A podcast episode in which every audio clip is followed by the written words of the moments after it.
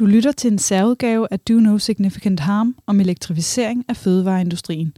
Dagens afsnit er produceret i samarbejde med Industriens Fond. Jo, men jeg tror i virkeligheden, så er der nogen, der tror, at der var et stort quick fix.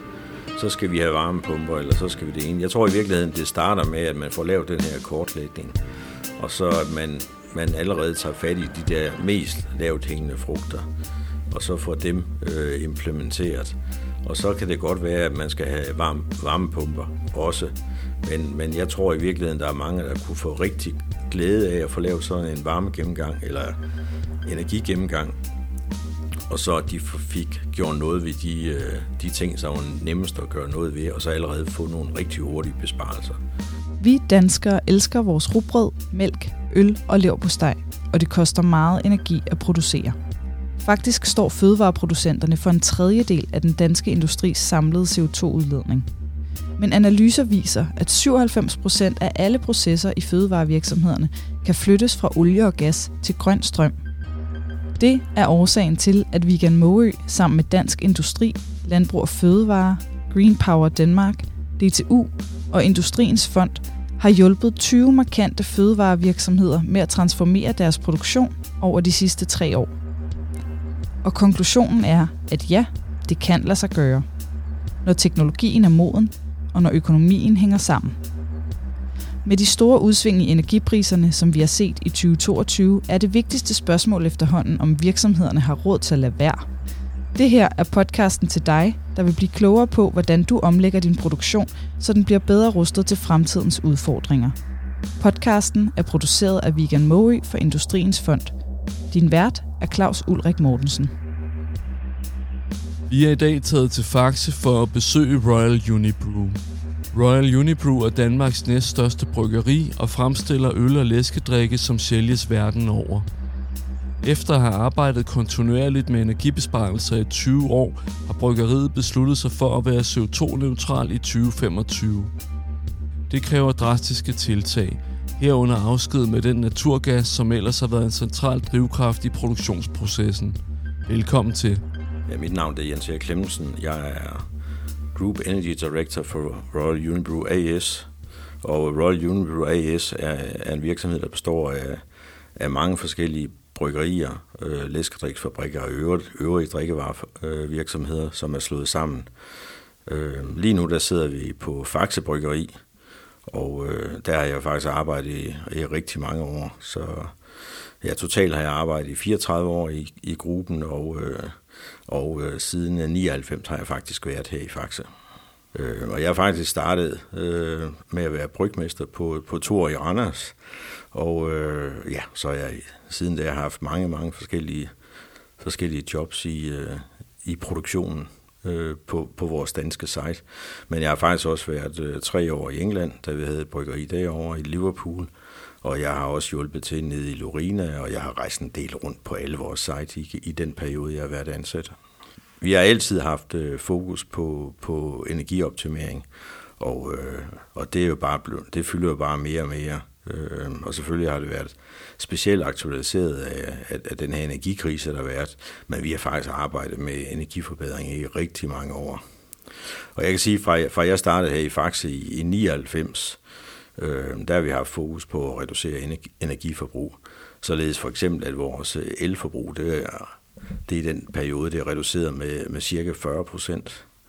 Vores øh, varmeforbrug er cirka halveret, og øh, det samme er vores vandforbrug også. Så man kan sige, der det giver altid god mening at, at prøve at ressourceoptimere sin produktion. Jeg jeg kan huske faktisk, dengang jeg gik i skole, altså på, på Bryggerhøjskolen, at der havde vi faktisk allerede dengang øh, nogle cases på øh, at kigge på, på energi. Men det har selvfølgelig været, selvfølgelig været ud fra et ressourcesynspunkt, men også ud fra et rent økonomisk synspunkt. For man kan sige, at det, der er sparet, det er jo i hvert fald i den normale husholdning, det er jo dobbelt tjent. Så det giver altid god mening at kigge på, på alle, alle de omkostninger, man har, og så reducere dem. Så, så i alle de år, jeg har været med i bryggeribranchen, det er som sagt 34 år, der har vi altid haft fokus på, på at reducere vores omkostninger, og dermed også på vores energiforbrug. Den måde, vi startede på, og, og ligesom man gør alle andre steder, det er jo selvfølgelig at, at plukke de der lavt hængende frugter. Øh, for eksempel kan man, kunne man sætte mere energi, øh, rigtige motor ind, i stedet for en, der brugte meget energi. Kunne man tage og genbruge noget vand, hvor man ellers røg, det ellers røg i kloakken, og så videre, og så videre. Så det er jo rigtig mange små øh, forbedringer, vi har lavet. Og så er der selvfølgelig, som, som vi har fået kortlagt her på det sidste, så er der jo nogle af de rigtig store, som, som man kan lave. Altså virkelig nogle teknologispring, og så er det det, som også kan give nogle store klumper. Og, og det er først nu, vi egentlig er klar til det, men det er også først nu, at teknologien er klar til det. Så i det her projekt, der har vi jo skiftet til, der går vi over til at bruge øh, varmepumper, og det har ikke rigtig været tilgængeligt på det niveau tidligere, som det er nu. Vi har været med i rigtig mange projekter igennem årene. Øh, I de første rigtig mange år, der har vi jo selv kunne lave de her forbedringer, i og med det, øh, det lavt hængende frugter, og hvis det er, som man selv rammer ind i dem, så kan man nok også selv finde ud af at høste dem. Men man må sige, at efterhånden som vi har plukket alle de der lavt hængende frugter, så har vi også haft behov for at have nogle eksterne til at hjælpe os med at kigge på det. Og, øh, og da vi så hørte, at, at industrien, industrien Fond vil køre det her projekt med elektrificering, så, så lykkedes det mig at, at få os med i, i det projekt.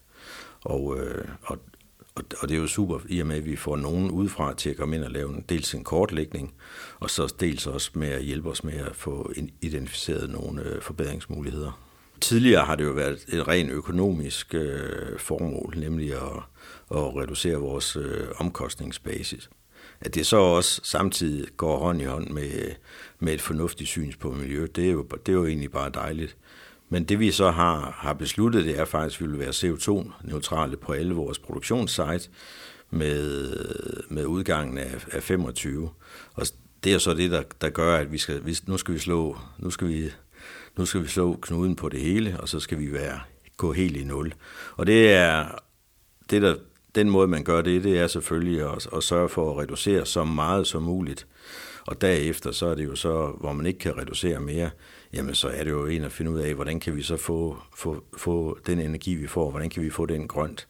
Er det ved hjælp af certifikater, eller ved hjælp af PPA-aftaler, eller eventuelt ved selv at bygge noget anlæg, som kan producere grøn energi. Vi ved nok, hvad for nogle, øh, hvad for nogle parametre, vi skal skrue på for, for at komme i mål. Øh, vi ved nok også, øh, hvad for nogle ting, vi skal gøre, hvis det er sådan, at vi skal, vi skal for eksempel øh, 100% elektrificere dem. Det tvivler vi lidt på, at vi når inden udgangen af, af 25. Men øh, så må vi nok købe noget grøn gas til at starte med, og så bagefter øh, skifte over til 100% elektrificering af, af vores site. Altså det er jo en af målene, øh, det er jo elektrificere. Den anden det kunne jo være at købe øh, grøn gas i stedet for.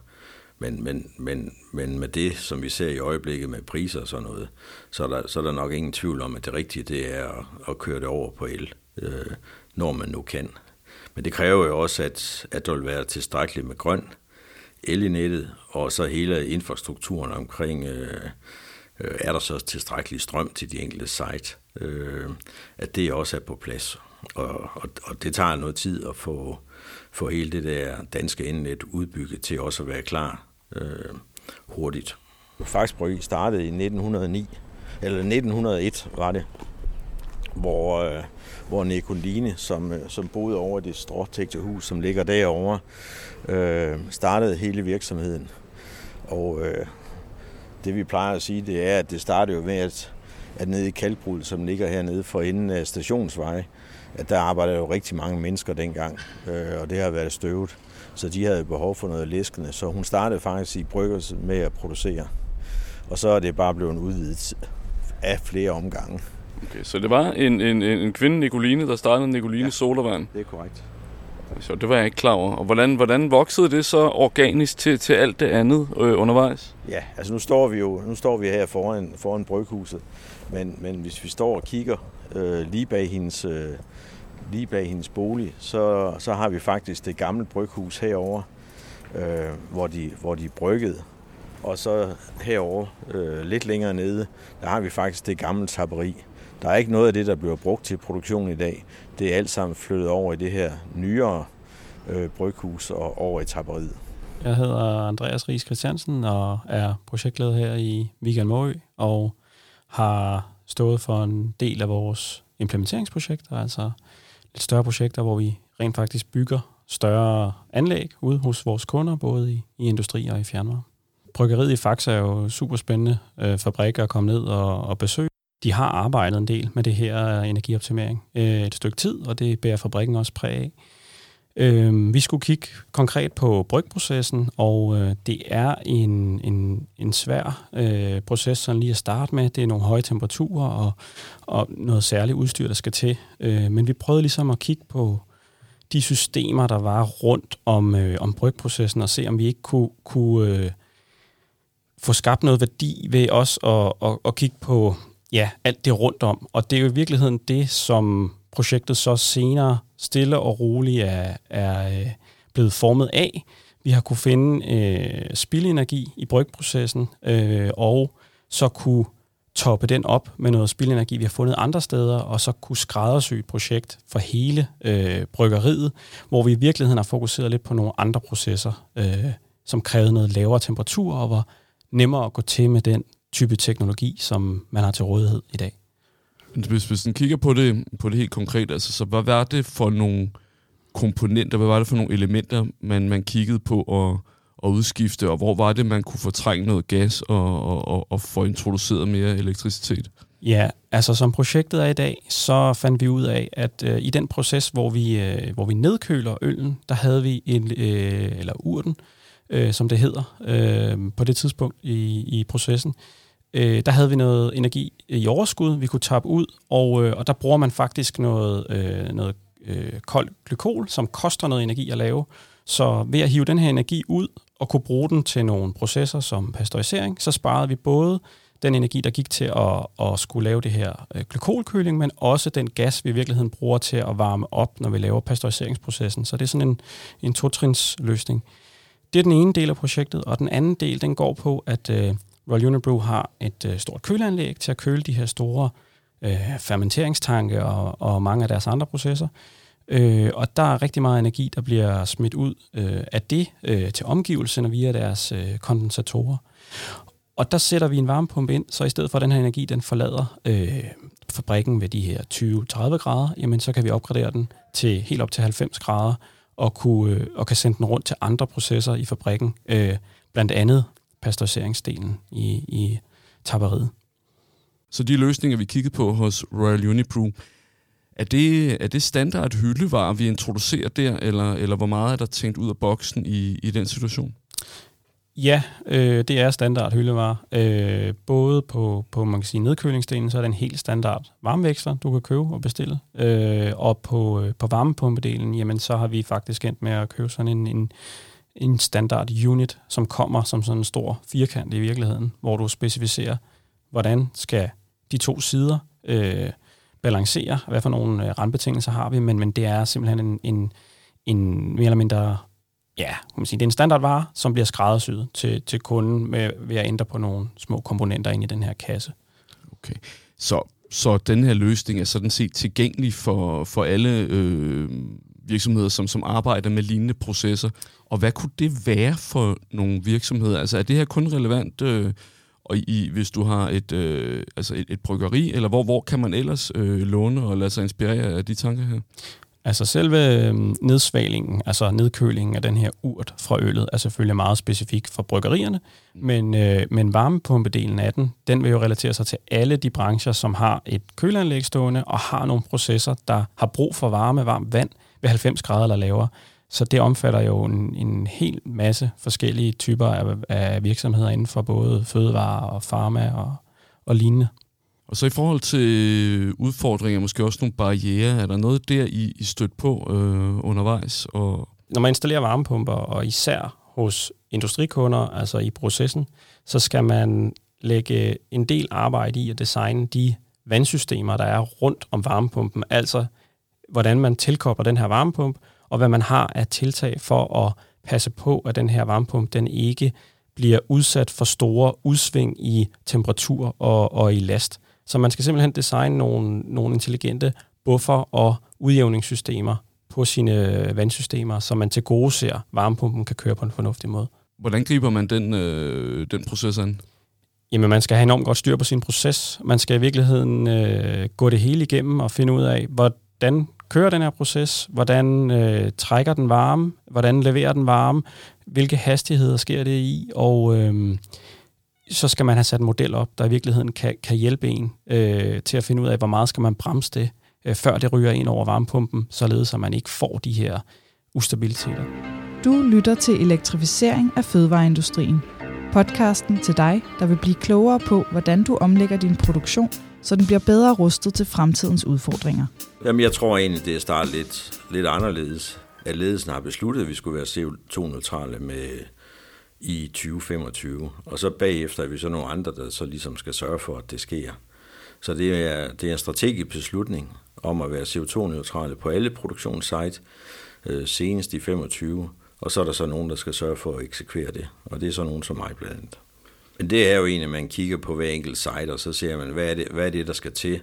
Hvad er det smarteste for det her site for at blive CO2-neutrale? Så for nogle steder vil det være at købe certifikater, for andre steder Øh, ligesom her for eksempel har vi jo allerede startet med at, at lave en solcellepark, som, som kan offsætte noget af, noget af den her strøm, vi, vi skal have ind. Og så resten køber vi øh, lige nu som med grønne certifikater, og, øh, og vi skal også have kigget på PPA-aftaler øh, og se, om det er den rigtige vej. Øh, lige her i Faxe har vi jo lavet det her Øh, projekt sammen med Industriens Fond, hvor vi har fået lavet den her kortlægning af, af vores øh, varmeforbrug og hvad vi kunne gøre. Så det er helt konkret, vi er i gang med, som, som er færdigt her med, med udgangen af året.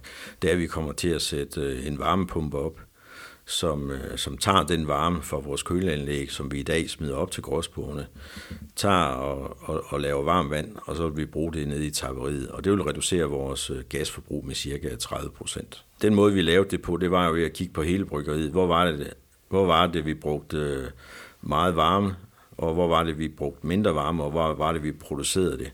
Og det, det så i virkeligheden drejer sig om, hvordan kan vi flytte den varme på en fornuftig måde fra, fra der, hvor det blev genereret, til der, hvor det blev forbrugt. Og det gør man jo så helt, øh, hvad skal du sige, 100 procent. Man kigger på, øh, jamen, hvor hælder vi varme ud i, i luften, og det gør, har vi jo gjort her ved køleanlæggene, og det er nede i taberiet, jamen der har vi nogle, øh, nogle, nogle pastører eller dåsevarmer, som varmer produkterne op, øh, for at de kan holde sig. Jamen det er jo så naturligt nok, kan man sige, at, at så kunne vi flytte varmen fra det ene sted til det andet. Det har så bare ikke været teknologisk muligt tidligere, da man ikke rigtig havde nogen, nogen måder ligesom at få den her øh, ikke særlig anvendelige varme, fordi der var forholdsvis lav temperatur, få den omdannet til noget med høj temperatur, således det kunne anvendes senere i processen. Altså vi har kigget på det tidligere, men vi synes bare ikke, at, at den her teknologi med varmepumper, den var moden nok. Øh, vi ved jo selvfølgelig godt, at der er mange, der har haft det derhjemme, haft varmepumper, hvor de har taget ud i luften, og så, og så kunne bruge den til opvarmning derhjemme, men det har jo ikke været ved særlig store, ved høje temperaturer. Og det vi faktisk har behov for, det er i virkeligheden nogle temperaturer, som er op omkring 80-90 grader. Og det har man ikke tidligere kunnet med varmepumper, men det kan man nu. Men det er selvfølgelig nogle ting, vi kommer til at kigge på. Er, er det så det rigtige? Kan vi direkte overføre det? Øh, det, der gør det lidt svært, det er faktisk, at, øh, at, at det vi ligesom drager fordel af her i Faxe, det var, at vi allerede havde et, et system til opsamling af varmt vand. Øh, og så kunne vi bare lave det varme vand lidt varmere, og så udnytte det. Så selve initialinvesteringen, den har vi, den har vi faktisk sparet, øh, sparet for i det her proces, for den havde vi allerede inden. Så det der med direkte at kunne flytte det fra det ene sted, et sted til det andet, det kan altså ikke altid lade sig gøre, øh, uden at det får nogle vanvittigt høje øh, investeringsomkostninger. Så umiddelbart så er det ikke sikkert, at vi kommer til at, at installere varmepumper på samme måde, som vi gør her i Faxe de andre steder. Øhm, vi står foran øh, bryghuset, og, øh, og det, der sker øh, i den proces, det er jo, at, at malten den bliver knust, blandet med vand, og så bliver det varmet op, og derved får vi omdannet stivelsen fra, fra malten, den får omdannet til forkærbar sukker, og det vi slutter så af med, det er, at vi, øh, vi tager og tager de her skaldele, får dem filtreret fra, og så selve væsken, den tager vi og koger. Og når vi så koger den, så bliver der dannet en masse damp, og det damp, det fortætter vi, og den varme, den bruger vi så igen i andre dele af processen. Selve den væsken, urten, som det hedder på det her tidspunkt, det bliver kølet ned, der bliver tilsat øh, gær, og der bliver tilsat luft, og så går det så til gæringsprocessen, hvor det bliver gæret. Der vi er nu, så er det faktisk den første del af, af vores øh, projekt.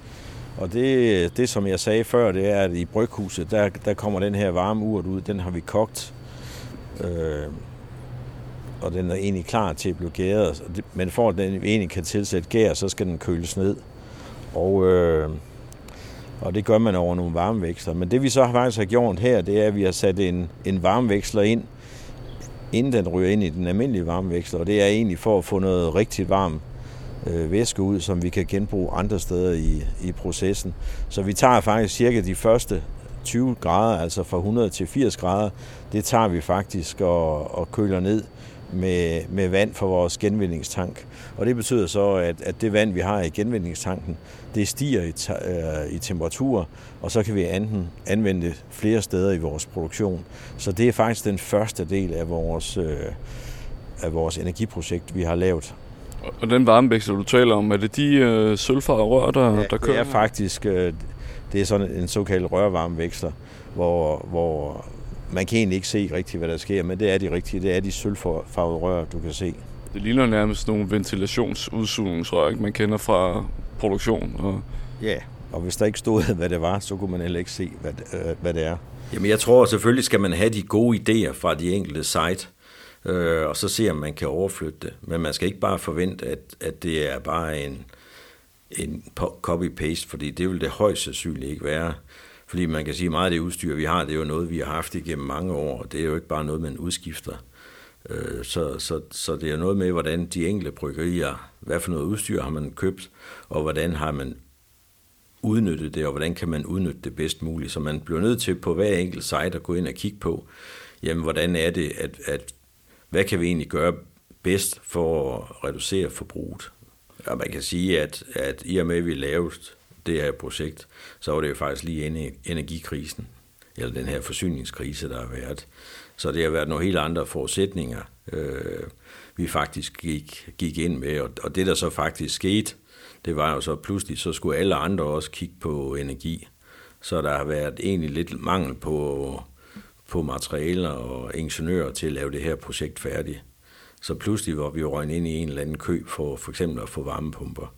Og jeg tror, hvis det var sådan, at vi havde fået lov til at, at køre projektet selv, og der ikke var sket den her øh, energikrise, jamen så har vi sikkert allerede haft varmepumpen op at køre i dag.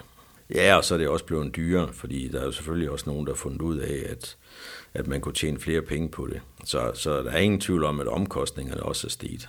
Nej, jeg synes, det, der har været det, været det største problem, det er i virkeligheden øh, at få teknologien in-house. Ikke? Jeg synes, det er lang tid at arbejde med et, med et projekt, og så skal ud og lave kontrakt, og så at det går så lang tid, inden vi er oppe og kører med det. Og det har vi altså ikke kunne fremskynde, desværre. Øh, og det synes jeg faktisk, det er lidt usædvanligt, men det er fordi, at alle andre, de har, de har kigget på de her teknologier. Alle, havde, alle har haft fokus på det, og derfor har der også været utrolig run på energirådgivere og på øh, maskinleverandører, som leverer maskiner, der kan det her. Man kan sige, at, at vi gør jo en del ud af i vores årsrapport, som lige er kommet, netop at, at skrive, at hvor vi er henne med hele det her arbejde. Og dermed blev det jo også kendt, øh, hvor vi er henne på, på den her rejse. Vi får blandt andet også øh, benchmarket vores, øh, hele vores bæredygtighed. Det får vi benchmarket Sustainalytical, som, som så udgivet en rapport, og der ligger vi faktisk ret højt. Vi stiller os bedre i, i forhold til andre drikkevareproducenter, i og med, at, at kunderne kan gå hen til os og så få nogle produkter, som er CO2-neutrale. Så på den måde tror vi, at det er en fordel for os at være helt førende på det her område. Så er vi kommet til taberiet, og øh, lige nu der går vi op på balkongen, så vi kan kigge ned på de enkelte linjer. Og det er faktisk taberiet, de maskiner, der er der, man kan høre i baggrunden. Vi, det er her, at produkterne bliver tappet enten på dåse eller flaske. Og, øh, og når det er sådan, at vi producerer øl, så typisk så slutter vi af med at, at tunnelpasteurisere det, inden, øh, inden det bliver pakket i kasser. Og, øh, og det, der sker der, det er i virkeligheden, at at vi hælder varmt vand på, på dåserne, således at, at produktet øh, øges i temperatur, og så bliver det kølet ned bagefter, inden det bliver pakket i kartoner. Og sådan en øh, tunnelpastør, som, som det hedder, den bruger faktisk en del energi. Der er gjort meget selvfølgelig for, at, at, at, at det varme vand bliver pumpet rundt, så det man køler med til sidst, det er det, man også øh, bruger til at varme op med i starten. Men der skal bruges en del energi. Og øh, det er her, at det varme vand får dels varmepumpen, og dels fra, fra den tidligere proces med, hvor vi køler den varme urt ned, det er her, den kan blive genbrugt. Den måde, vi kommunikerer det på i dag, der er selvfølgelig alle vores nære stakeholders, altså det vil sige, det er vores aktionærer, det er vores samarbejdspartnere, som er blandt andet Pepsi og Heineken, så er det jo dem, der, der får de her informationer. Man kan gå ind og kigge i vores årsrapport, hvor vi er henne, mens øh, selve vores slut, slutbrugerne, de er jo ikke rigtig, øh, dem er vi ikke begyndt at kommunikere med endnu. Mm. Jeg tror mere, at, at det i virkeligheden er de professionelle kunder, altså ikke så meget forbrugeren, men kunder, som, som vil efterspørge det her. Øh, så det er jo allerede restauranter, det bliver supermarkedskæder, som ligesom som en del af deres image vil sørge for, at de produkter, de har, at de er CO2-neutrale. Men jeg tror da også, at, at når, når folk de skal vælge, hvilken virksomhed de vil arbejde for, altså de unge mennesker, så vil det da også blive en af parametrene, de vil kigge på. Er det nogen, som øh, opfører sig ordentligt, også øh, miljømæssigt? Så på den måde tror jeg da også, at vi kommer til at kunne tiltrække nogle folk, som vi ellers ikke ville tiltrække i dag. Vi, øh, vi går lige forbi tapmaskinen, og så går vi lige hen til, til dåsevarmeren er det så. Den kan også pasteurisere, men når det er sådan, at vi producerer læskedrik, så bliver den bare brugt som en dåsevarmer.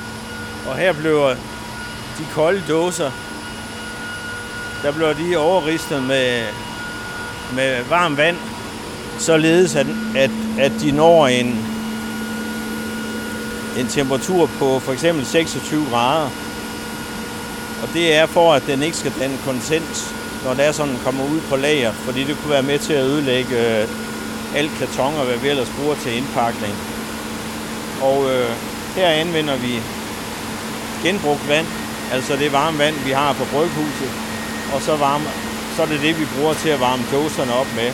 Så hvis vi tager en dåse, så vil du faktisk kunne mærke, at den er lun. Vi kalder det også en dåse luner.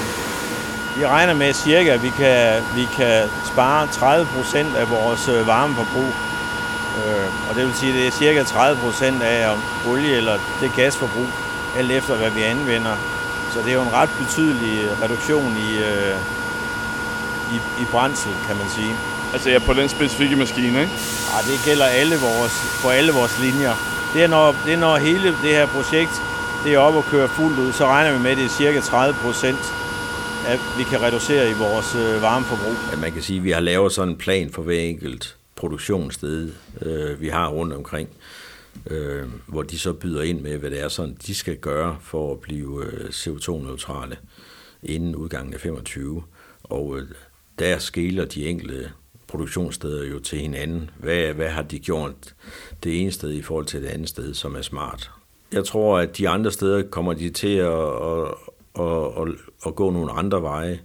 Så for eksempel i, øh, i Finland, der går de jo ind og, og, og laver et samarbejde med det lokale øh, forsyningsselskab, og så får de, øh, så får de øh, grøn øh, gas, eller slår grøn damp og, øh, og strøm fra det der lokale øh, forsyningsselskab, mod selvfølgelig, at de så leverer nogle restprodukter, øh, for eksempel øh, mask, og så laver de gas ud af det.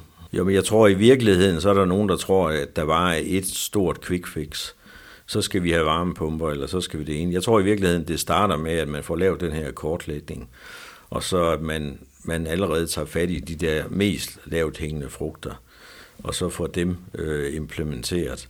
Og så kan det godt være, at man skal have varme, varmepumper også. Men, men jeg tror i virkeligheden, der er mange, der kunne få rigtig glæde af at få lavet sådan en varmegennemgang eller energigennemgang og så at de fik gjort noget ved de, øh, de ting, som var nemmest at gøre noget ved, og så allerede få nogle rigtig hurtige besparelser. Jeg tror, vi kommer til at have et eller andet form for backup. Om det bliver et eller andet backup, så når for eksempel der er en øh, elkedel, som skal vedligeholdes, og man så slår over på grøn gas, eller man slår over på noget biofuel, det ved jeg ikke endnu. Det skal vi have kigget på. Det har vi så også nogle år til at kigge på. Øh, men, men det er klart, at vi skal sørge for, at, at når vi har de her vedligeholdsopgaver, for eksempel en kedel skal, skal, skal tjekkes, at vi så kan slå over på noget andet. Du har lyttet til Elektrificering af fødevareindustrien. Podcasten er produceret af Vegan Måø for Industriens Fond. Tak fordi du lyttede med.